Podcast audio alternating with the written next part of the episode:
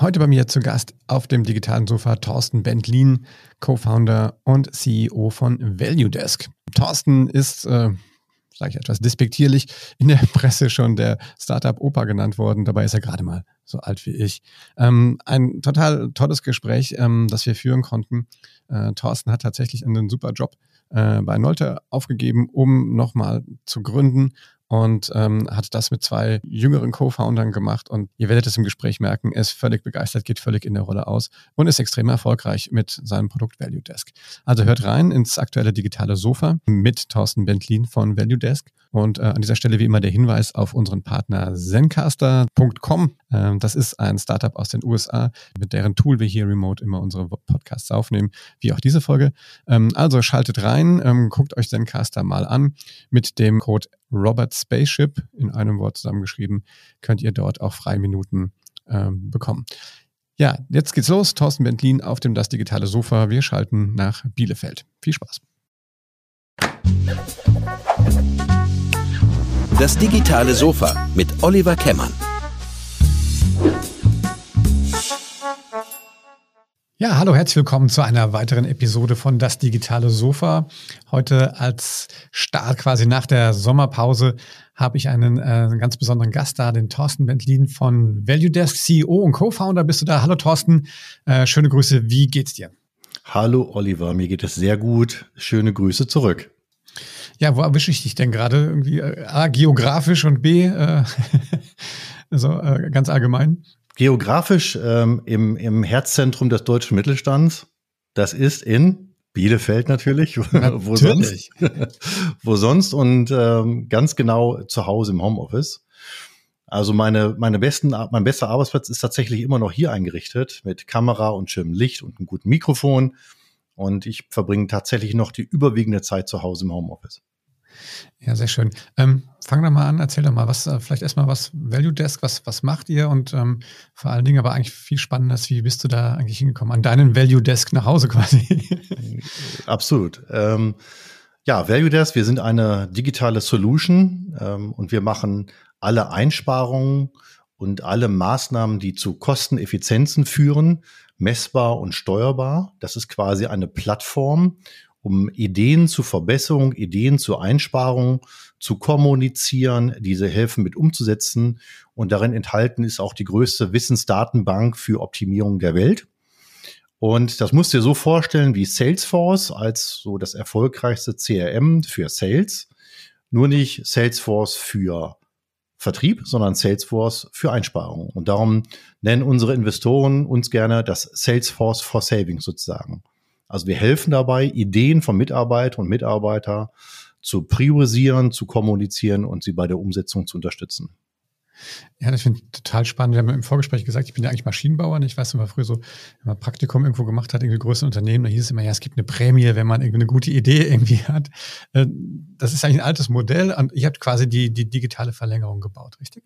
Hm, ja, ist ein Aspekt daraus. Also tatsächlich gibt es viele Kanäle, sagen wir gerne, ähm, wo Ideen herkommen. Das kann natürlich aus dem Betrieb kommen. Äh, das ist ein großer Teil unseres Weges, äh, nämlich die Demokratisierung. Da kommen wir bestimmt im Gespräch nochmal darauf. Das können aber auch die ganz klassischen Einkaufs-Einsparmaßnahmen sein. Das sind die Optimierung der Produktion, äh, der Produktkostenoptimierung, also aus dem gesamten Bereich. Und die Berater nennen das gerne Performance Management. Und was wir machen, wir machen keine Projekte, sondern wir etablieren einen Prozess in der Industrie, der heißt dann ein Ongoing Performance Management. Und dazu bildet Value das die Plattform quasi. Gut, wie seid ihr, wie seid ihr auf die Idee gekommen? Also wann hat es da Klick gemacht? Also auf so eine Idee kommst du jetzt nicht so aus dem Alltag garantiert, sondern muss es ja äh, eine Vorkenntnis geben. Ich selber ähm, habe mein Leben in der Industrie verbracht, ähm, war die letzten über 20 Jahre Einkaufschef verschiedener Unternehmen und die letzten sieben Jahre war ich in der Nolte Holding äh, CPO, ähm, also CPO tätig und hatte dort eine Verantwortung von knapp einer halben Milliarde Euro Einkaufsvolumen. Und meine Aufgabe bestand darin, quasi dauerhaft und nachhaltig Kosten zu optimieren, weil die Firma dazu gezwungen war. Und wir hatten verschiedenste Beratungsprojekte und Sanierungen, Sanierer im Unternehmen. Die haben zwar funktioniert, aber nicht nachhaltig. Und am Ende war das Unternehmen immer wieder selbst darauf angewiesen, aus eigener Kraft neue Ideen zu schöpfen und vor allen Dingen diese Aktivierung der Mitarbeiterinnen und Mitarbeiter hochzuhalten, weil das ist nämlich das eigentliche Zauberwert. Und ähm, es ist bei mir also eine intrinsische Motivation, wie man so schön sagt, tatsächlich das Unternehmen sich aus der eigenen Kraft äh, tatsächlich helfen, dauerhaft zu optimieren. Nolte muss man sagen, Nolte machen, also ich kenne Nolte von Küchen, kann das sein? Ist das? Ja, genau, das passt ja. schon, Oliver. Ähm, Nolte Küchen gehört dazu, ist einer der größten Küchenmöbelhersteller in, in Deutschland und Europa. Aber die Nolte Gruppe, da gehören auch ein Spanplattenwerk zu und andere Firmen. Und äh, ich habe das Unternehmen vor circa fünf Jahren verlassen. Ich meine, wir hatten damals einen Umsatz von 750 Millionen oder 87 Millionen Euro Umsatz. Sitzt in Germersheim in der schönen Südpfalz, die Zentrale ist er sozusagen. Ja, das kommt ja schon eher so in meine Richtung dann, ne? Genau. Dort habe ich auch gelebt, übrigens mal sieben Jahre lang. Ja. Guten Wein machen die da. Absolut. Viel und gut. Ausreichend, genau. Okay, und, und dann hat es dich, ähm, hast du da eigentlich einen guten Job? Warum hat es dich dann nochmal in die Selbstständigkeit getrieben? Das ist so, die sagen, die beste Frage überhaupt. Äh, das, ich war ähm, 46 Jahre alt, also jeder kann sich jetzt ausrechnen, ich bin fünf Jahre älter geworden ähm, ich hatte wirklich einen guten Job, der auch gut bezahlt war. Und ähm, ich habe zwei Zustände gehabt in meinem Leben. Erstens habe ich gemerkt, was nicht funktioniert, ähm, wo einfach eine Lücke ist. Ähm, das war die, ich habe das Problem am eigenen Leib äh, erlebt sozusagen und da braucht es eine Antwort drauf. Das war die Problemseite und die Lösungsseite war, ich habe ähm, ungefähr zu einem Alter, zwei Jahre zuvor, noch einen internationalen MBA gemacht, quasi nebenberuflich, wie man das so macht als Anfang 40er. Ähm, äh, so viel zum Thema Lifetime Learning und habe dort festgestellt, was es für tolle Lösungen gibt. Zu dem damaligen Zeitpunkt, als ich den MBA gemacht habe, hatte, ähm, hatte ich auch noch ein Modul im Silicon Valley machen dürfen. Es war nichts Großes, aber ich habe dort die ganzen Finanzierungsmodelle und Formen erlebt. Also auf der einen Seite habe ich die Chancen ähm, gesehen durch das späte Studium und auf der anderen Seite habe ich die Problemsituation in der Industrie gemerkt. Und ich hatte mich natürlich mit vielen anderen Unternehmen auch unterhalten, die das sehr ähnlich sehen, die ähnliche Erfahrungen machen, dass äh, Cost-Cutting-Beratungsprojekte nicht wirklich funktionieren dauerhaft. Ja, und aus der Gemengelage Problem und Lösung äh, ist der Wunsch entstanden, da musst du was machen und ähm, das ist sozusagen mein Thema. Und äh, das habe ich dann auch umgesetzt.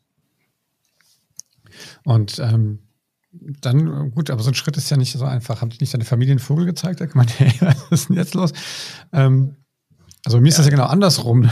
ich meine, ich war ja nie irgendwie richtig, äh, richtig angestellt, bis von Anfang an so gemacht. Und manchmal überlege ich mir jetzt halt, ach, wie cool wäre das jetzt eigentlich mal. Einkaufsleiter in der Industrie zu werden. ja, genau. total äh, cool, äh, gut bezahlten äh, Job zu haben. Ähm, und alles safe, ja. Was, was treibt einen an oder wie, wie viel musstest du da in, nach innen durchverkaufen, um das zu ja. machen? Also es bedingt natürlich immer verschiedene Situationen. Zum einen ähm, waren meine Kinder, ich habe Zwillinge, zwei Mädchen, ähm, die habe ich äh, ab dem Zeitpunkt aus alleine erzogen. Ähm, das hat die ganze Sache nicht unbedingt einfacher gemacht, äh, vom Aufwand und Komplexität her. Aber Sie waren zu dem Zeitpunkt Jugendliche, 16 ungefähr. Und das Ende war absehbar, das Ende in Form von, das Abi ist bald geschafft. Ähm, und ich habe mit den beiden gesprochen, ob sie damit einverstanden sind, dass ich diesen Schritt gehe. Und das haben sie mehr als unterstützt. Und ich bin ganz ehrlich, Oliver, das soll auch ein Beispiel sein, dass man sich im Leben immer wieder nur erfinden kann. Und natürlich muss man die Familie mit einbeziehen, ist keine Frage.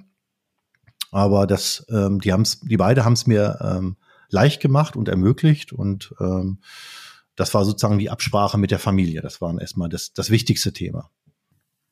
Ja, cool. Ja, super. Ja, Finde ich auch. Ich meine, bin exakt genauso so alt wie du und ich denke mir halt auch, das, hat ja nichts mit dem Alter zu tun. Ne? Das hat ja irgendwas mit äh, damit zu tun, wie man tatsächlich einfach auch sich selber auch immer wieder neue Ziele irgendwie steckt und auch sagt, ich habe noch nicht genug, ich brauche noch was.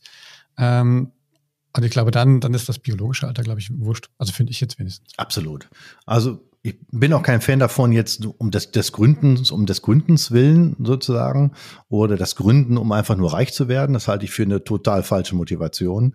Sondern ich glaube, das Gründen muss was damit zu tun haben, dass man wirklich etwas Kleines bewegen will. In dem Mikrokosmos, in dem man halt ist.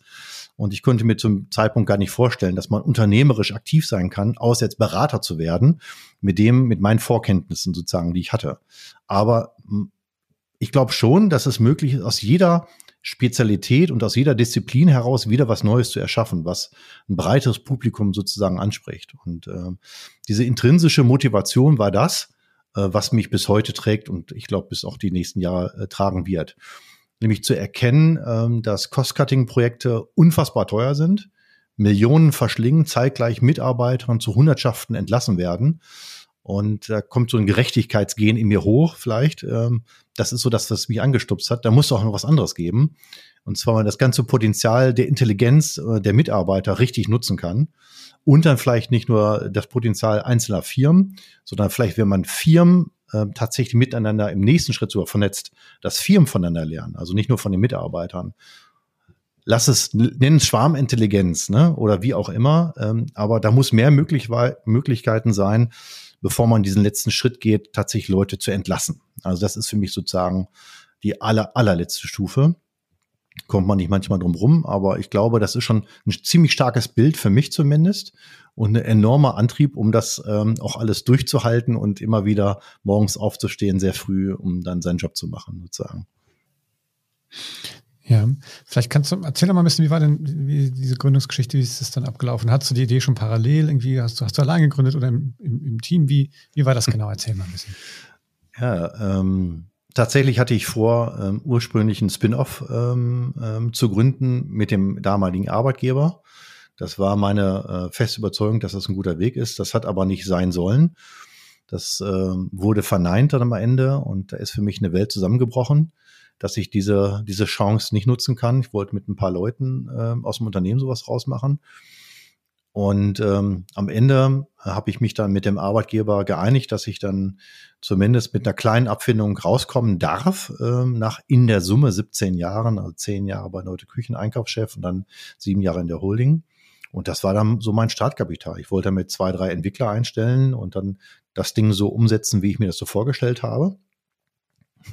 Und dann sollte es ganz anders kommen.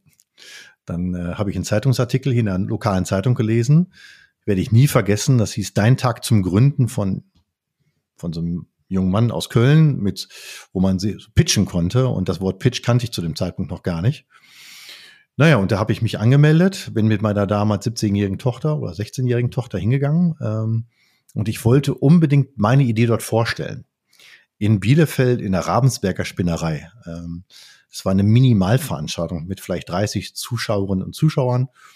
Und ähm, ja, da wollte ich diese Idee einfach mal vorstellen. Und ich hatte mir fest zum Ziel gesetzt, dazu, das zu gewinnen. Und ähm, um erfolgreich zu sein, und wenn man an seine Idee glaubt, muss man, glaube ich, sehr ungewöhnliche Wege gehen, um auf diese Idee aufmerksam zu machen. Und ich hatte mir dann auf Amazon ähm, einen Beutel Glitzersterne bestellt ähm, für einen bestimmten Moment des Pitches. Das hatte ich mir so überlegt habe dann diesen Pitch bestritten und habe dann im Höhepunkt meiner, meines Vortrages gesagt, Maßnahmen sind wie Sterne, die vom Himmel fallen. Äh, wenn man nur Excel hat, bleiben sie auf dem Boden liegen und habe dann die Sterne über mich rübergeworfen. Ne? Also ähm, erzähle ich mit einem lachenden Auge, weil ich glaube, man muss auch die Komfortzone insofern verlassen, dass man sich mal lächerlich machen muss. Also man muss ähm, Grenzen überschreiten, wenn man mit seiner Idee ähm, nach vorne kommen will.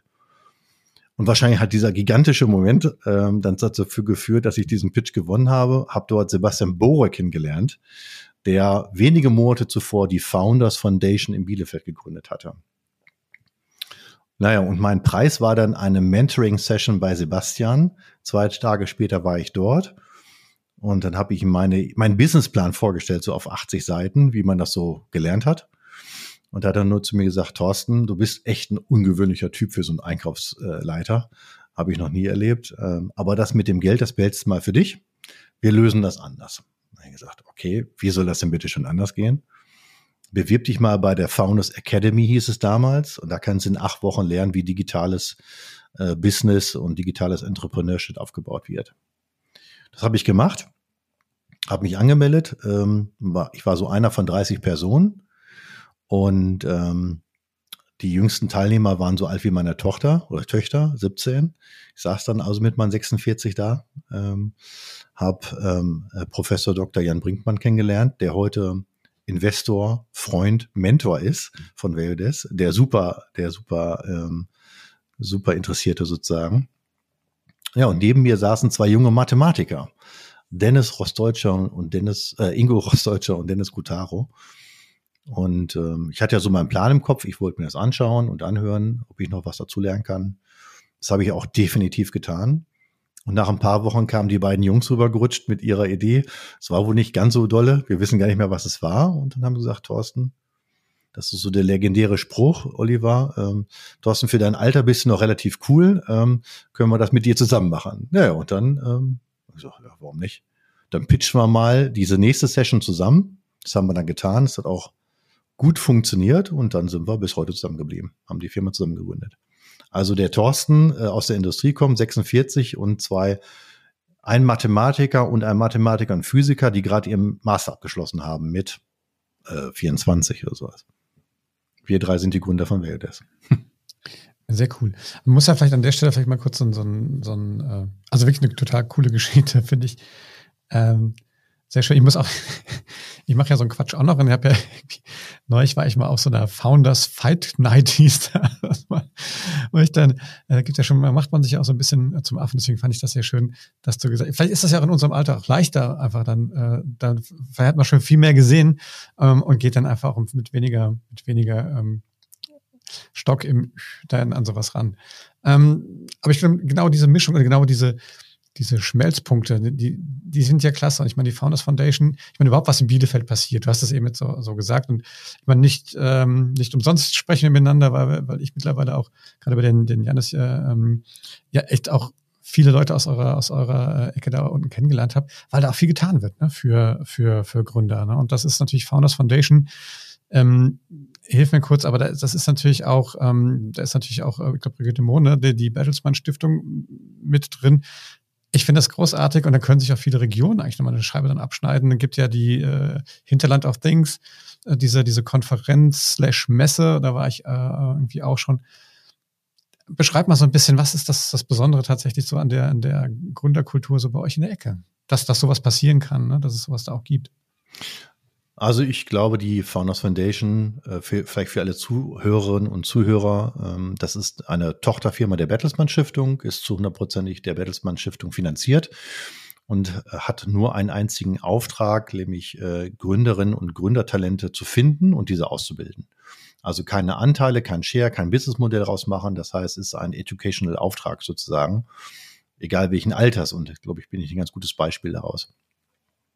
Diese Szene ist tatsächlich auch ähm, nach meinem Empfinden erst vor diesen fünf Jahren entstanden. Wir waren sozusagen ein Unternehmen oder ein Team mit der ersten Stunde, nicht der allerersten, aber mit der ersten Stunde. Davor gab es natürlich Gründungen, auch tolle digitale Gründungen, das will ich überhaupt nicht unter den Tisch fallen lassen. Aber die äh, Founders Foundation hat hier einen unglaublichen Drive reingebracht und hat viel zur Vernetzung beigetragen. Also ist tatsächlich eine Plattform, äh, wie es nicht besser sein kann. Und ähm, also durch die Founders Foundation habe ich ja am Ende meine Co-Founder gefunden, wenn man ganz ehrlich bin, äh, ist.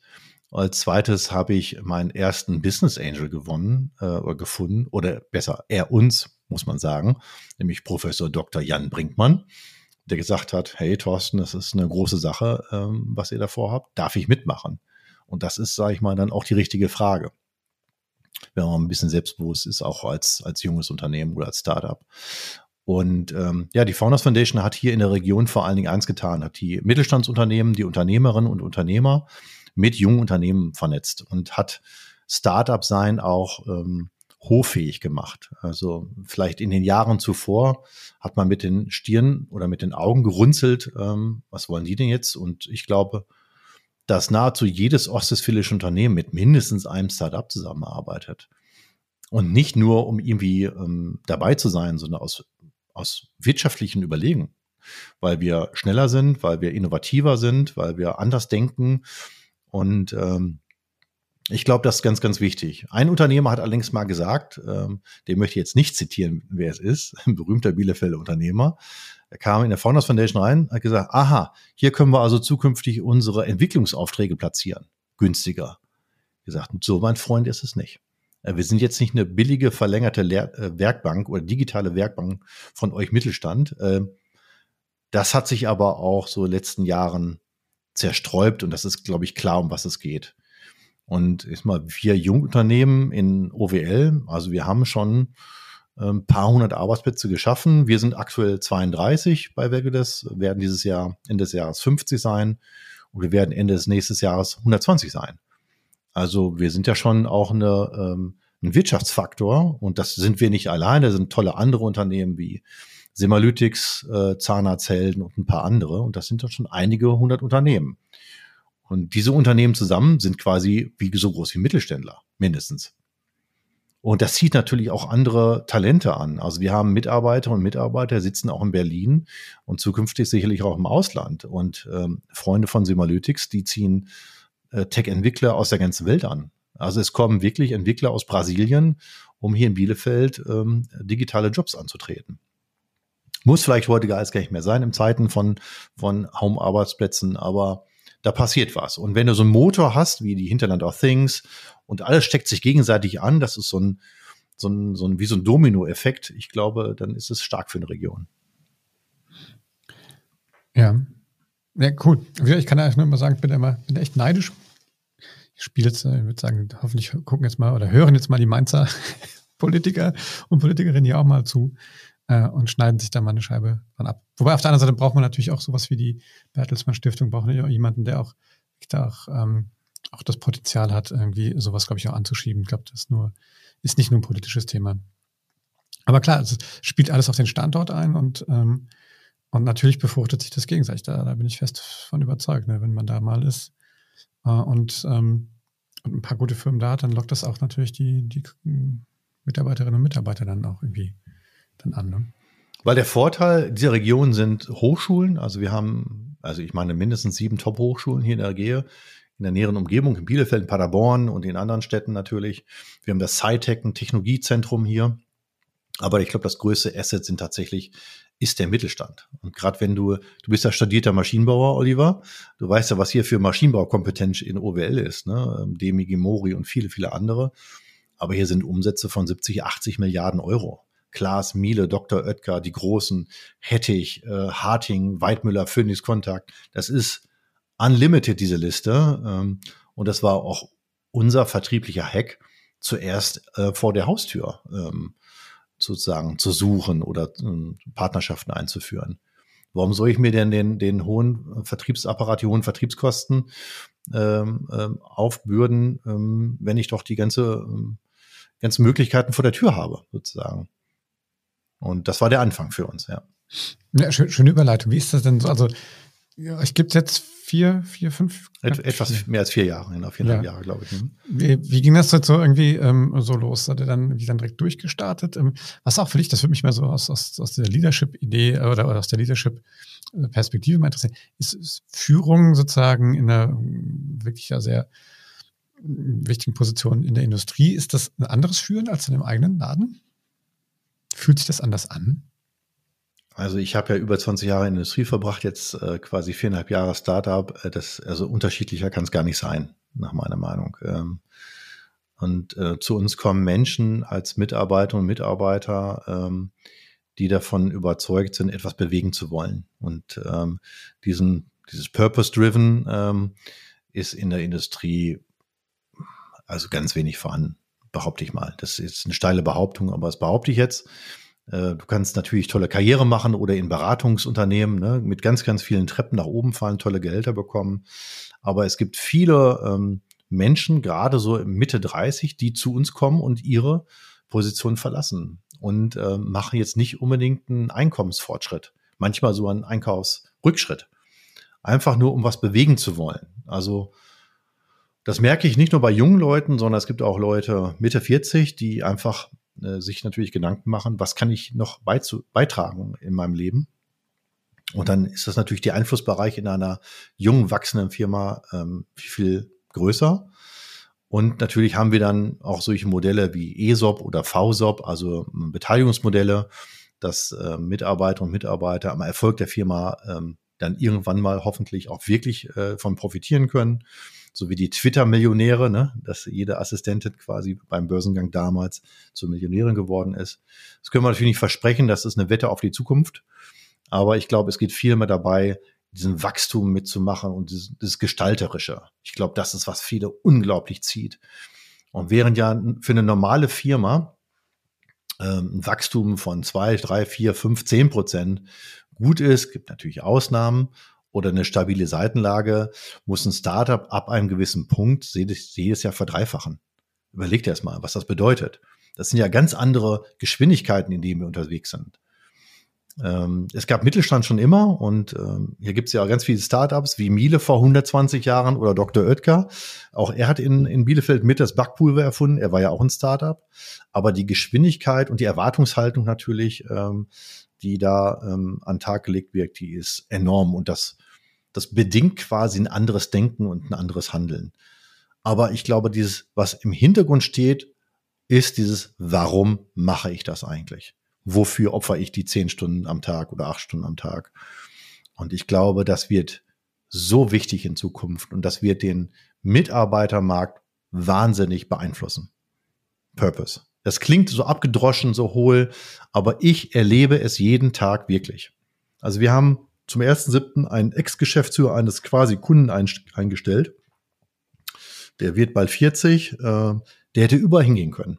Der hätte zur Beratung gehen können, der war quasi Geschäftsführer für äh, Logistik, Produktion und Einkauf und so weiter aus einem kleineren mittelständischen Unternehmen. Der hätte wieder Geschäftsführer werden können.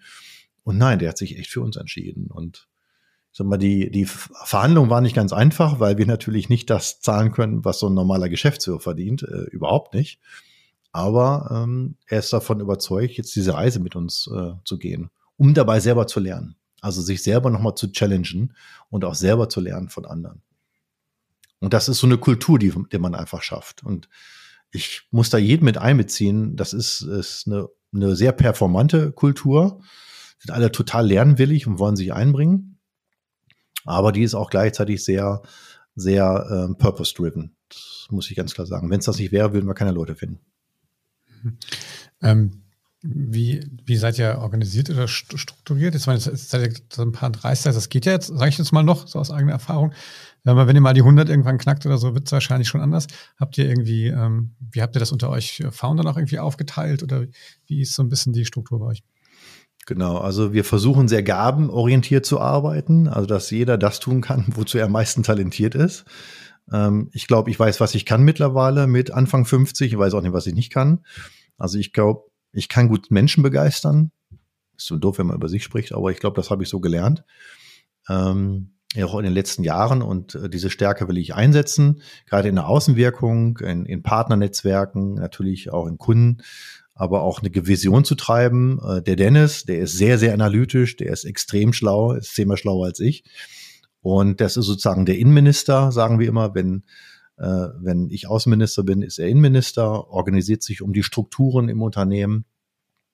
So eine klassische COO-Aufgabe. Ähm, und der Ingo, der ist äh, Mathematiker und Physiker, der ist genauso schlau oder noch schlauer, ich will das gar nicht werten. Und der kümmert sich darum, dass das Produkt einfach Weltklasse wird. Also der macht sozusagen die Produktentwicklung und da hat er sich ganz tief reingegraben und da hat er, glaube ich, noch eine große Freude dran. Darunter liegend haben wir ähm, ich glaube, das Team ist ganz gut aufgeteilt. Also mit auch Anfang 30 geht das schon nicht mehr. Und ähm, wir arbeiten jetzt stark auch mit OKRs. Ähm, sind wir jetzt in der dritten Durchgang, glaube ich, in diesem Quartal. Also um ein hohes Alignment zwischen den Bereichen und zwischen den Menschen zu erreichen. Ich glaube, das ist ganz wichtig.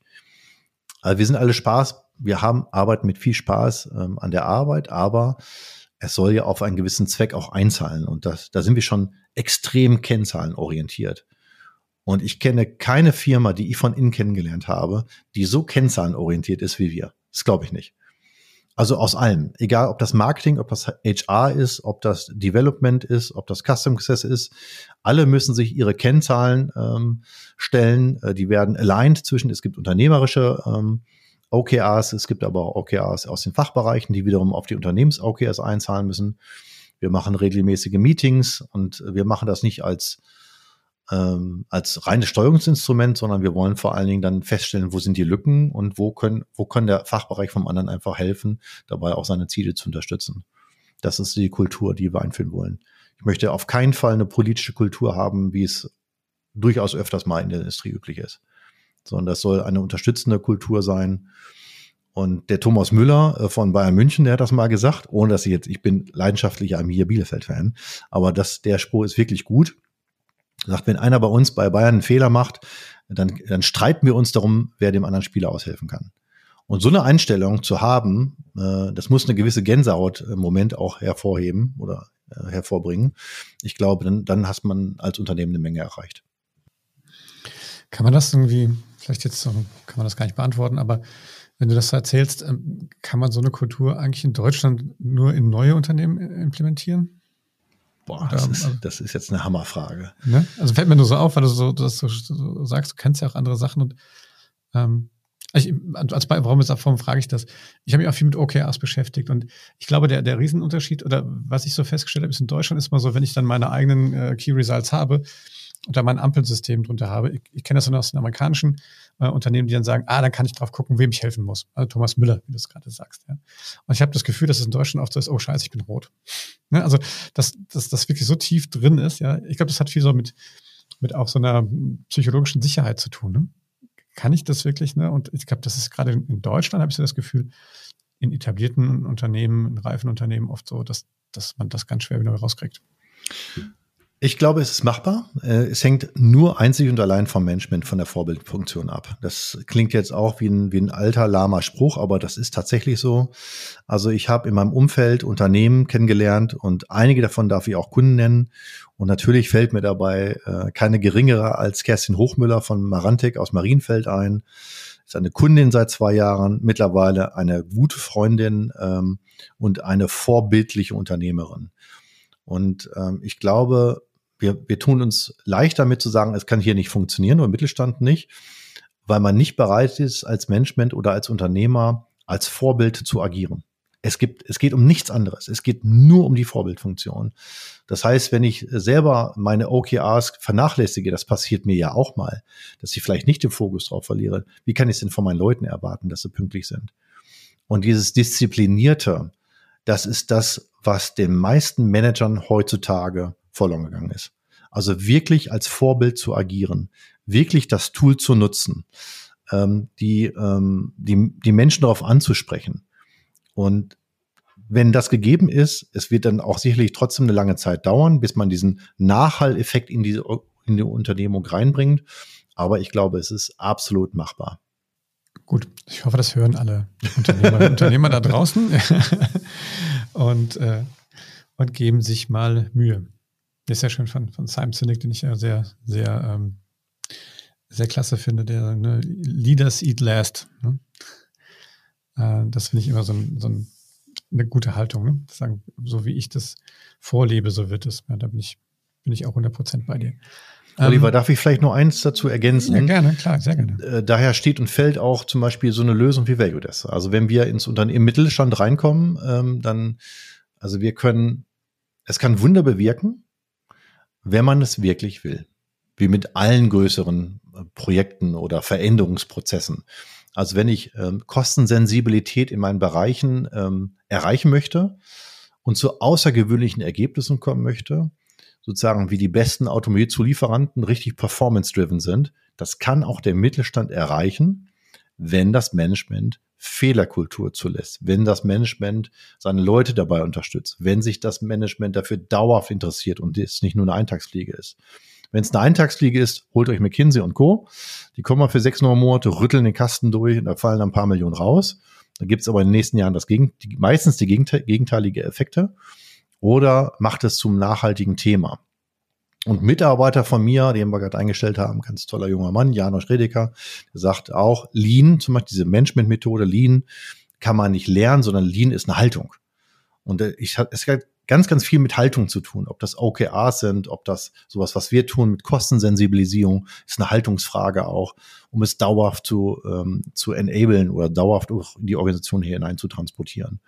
Und darum ist es ähm, für mich, steht und fällt es nur mit dem Management. Wie ist eure Haltung eigentlich zu dem und dem Thema? Ja, wie, wie geht es weiter mit Value Desk? Also ihr wollt wachsen. Gut, wie, wie, ähm, wie, wie stellt ihr das an? Wie, was sind also, was sind eure, die Schachzüge für die nächsten, nächsten Jahre? Genau, also erstmal ziehen wir in fünf Wochen um in, in eines der schönsten Büros in ganz Ostwestfalen-Lippe, nämlich am Alten Markt in Bielefeld, oberhalb des Bankhauses Lampe, in ein über 450 Jahre altes Gebäude, was überhaupt nicht nach Startup aussieht. Und das ist sozusagen die, die Linden, unter den Linden 1 äh, äh, in Berlin Adresse äh, für uns hier.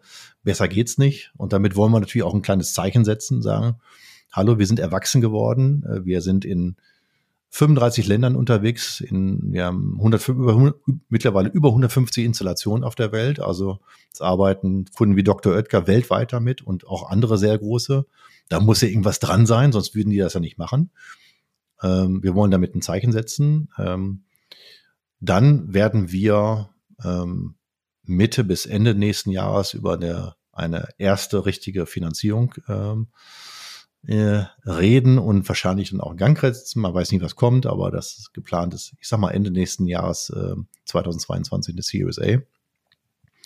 Und wir bereiten quasi gerade das Marktwachstum vor. Also wir bauen Strukturen, wir bauen Prozesse, wir ziehen um, wir bauen andere technologische Grundlagen, wir vernetzen jetzt mehr und mehr auch die Industrie miteinander. Das ist so die, das nächste große heiße Thema, was ein, es kann auch wirklich zum, äh, zum riesen Innovationsthema werden in dem die Industrie quasi voneinander lernt, wo man am besten optimieren kann.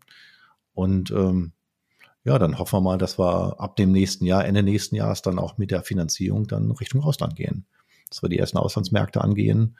Äh, aber bis dahin müssen wir natürlich Strukturen schaffen. Ähm, wir gehen viele Partnerschaften ein momentan, die sich sehr, sehr gut anfühlen äh, mit all den Beratungen da draußen, die sich auf die Fahne geschrieben haben, auch Unternehmen in so einem Change, in so einer Transformation gut zu begleiten.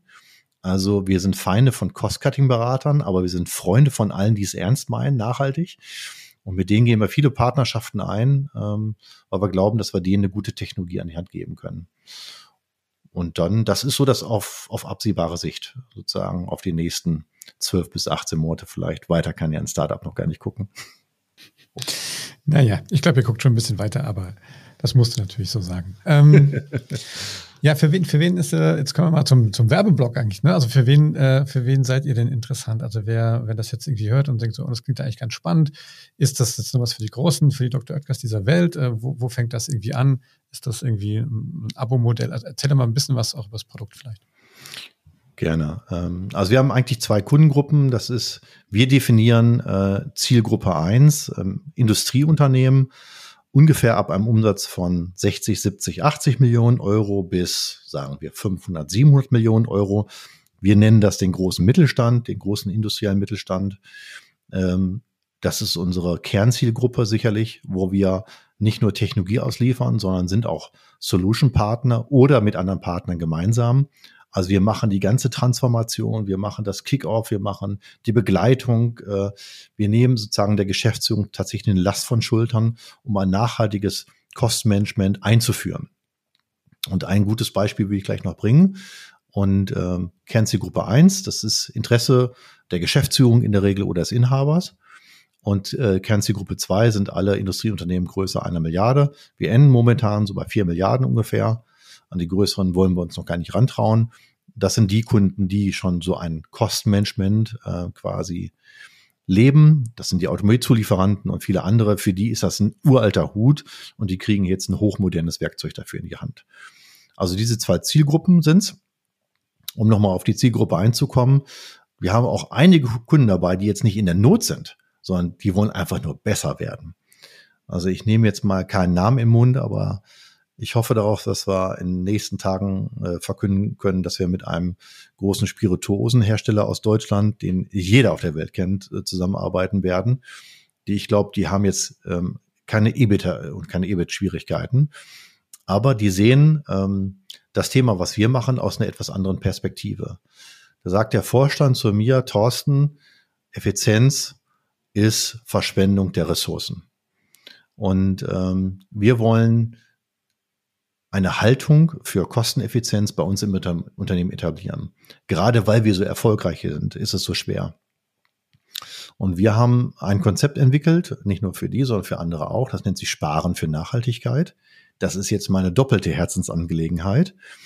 Also um Mitarbeiterinnen und Mitarbeiter für so ein Thema durch ein auf den ersten Blick schwieriges Thema zu begeistern, sagen wir, es darf nicht nur mehr möglich sein, so eine EBIT-getriebene Zielsetzung zu haben, wie es die großen Großkonzerne bei uns haben. Ich, wir, uns fehlen jetzt noch 100 Millionen, also müssen noch mal alle ran. Sondern wir sagen, äh, was motiviert die Leute eigentlich nachhaltig? Auch hier also purpose-driven. Und unsere Idee ist und unsere Antwort darauf, sparen für Nachhaltigkeit. Also, dass die Mitarbeiterinnen und die Mitarbeiter in, den, in der Industrie ähm, dazu mit teilhaben können, wofür das gewonnene Ergebnis durch diese Arbeit verwendet wird. In der Regel zu 50 Prozent, also 50 Prozent zumindest äh, in das betriebliche Ergebnis und 50 Prozent in Nachhaltigkeitskampagnen, die vorher mit der Belegschaft abgestimmt sind. Und wir erhoffen uns daraus äh, eine massive Steigerung des Willens, auch daran wirklich zu arbeiten. Und wenn du sozusagen eine Maßnahme in, in Various hast, du sagst zum Beispiel, wir reduzieren jetzt mal die Anzahl der Drucker im Unternehmen, ich mache was ganz Einfaches, und da kommen dann 20.000 Euro bei raus am Jahresende. Und da gehen 10, 50 Prozent davon in eine Nachhaltigkeitskampagne. Dann kann der Mitarbeiter mit Einfluss darauf nehmen, wozu diese 50 Prozent verwendet werden. Und das ist mega. Und das kommt auch bei der Industrie super an. Und das ist keine, kein Greenwashing, überhaupt nicht. Wir wollen sozusagen ähm, mehrfach gewinnen, dass die Unternehmen diese Haltung etablieren können, die Mitarbeiter aktivieren für etwas, was wirklich Sinn macht. Jetzt nicht nur die Verbesserung des Betriebsergebnisses, sondern dass die Mitarbeiter auch etwas bewegen können. Und das ist für mich meine absolute Herzenskampagne. Also ganz ehrlich, dafür würde ich auch nachts um drei noch aufstehen. Ja, das wollen wir ja nicht. Man braucht ja in unserem Alter auch ein bisschen Schlaf. Ne? Manchmal, ja. aber dafür nicht. dafür nicht, ja.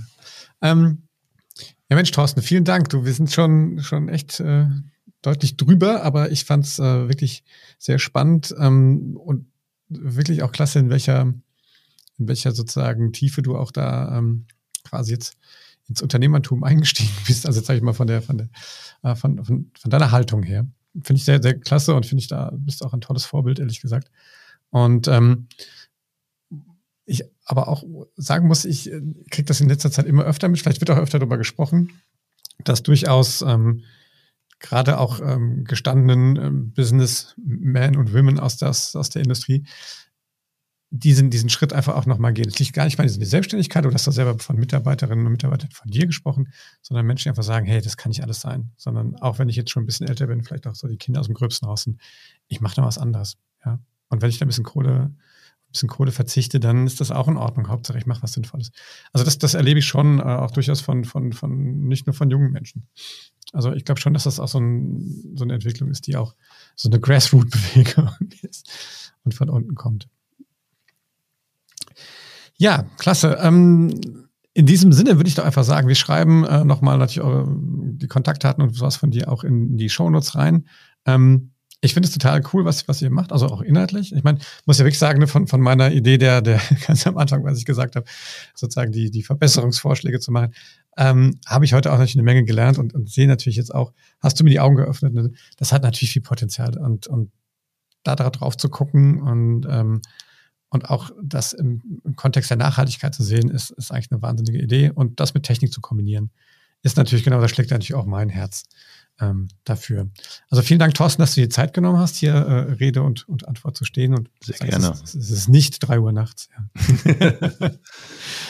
ähm, ja, ich hoffe, wir sehen uns mal auf der Hinterland of Things, wenn die mal wieder stattfinden darf in Real Life. Ähm, kommen wir wieder gerne zu euch nach Bielefeld.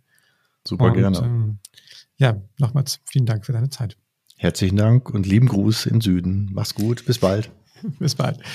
Ja, liebe Freunde, das war äh, das digitale Sofa. Ähm, heute mit Thorsten Bentlin von Value Desk, Co-Founder und CEO. Wenn es euch gefallen hat, dann gebt uns einen Daumen hoch oder fünf Sterne bei Apple Podcasts. Ihr findet uns überall da, wo ihr eure guten Podcasts ähm, hört. Und ähm, ja, ich freue mich, äh, wenn ihr wieder einschaltet. Äh, immer dienstags äh, morgens gehen wir live mit einer weiteren Folge von Das digitale Sofa. In diesem Sinne, bye bye und ciao.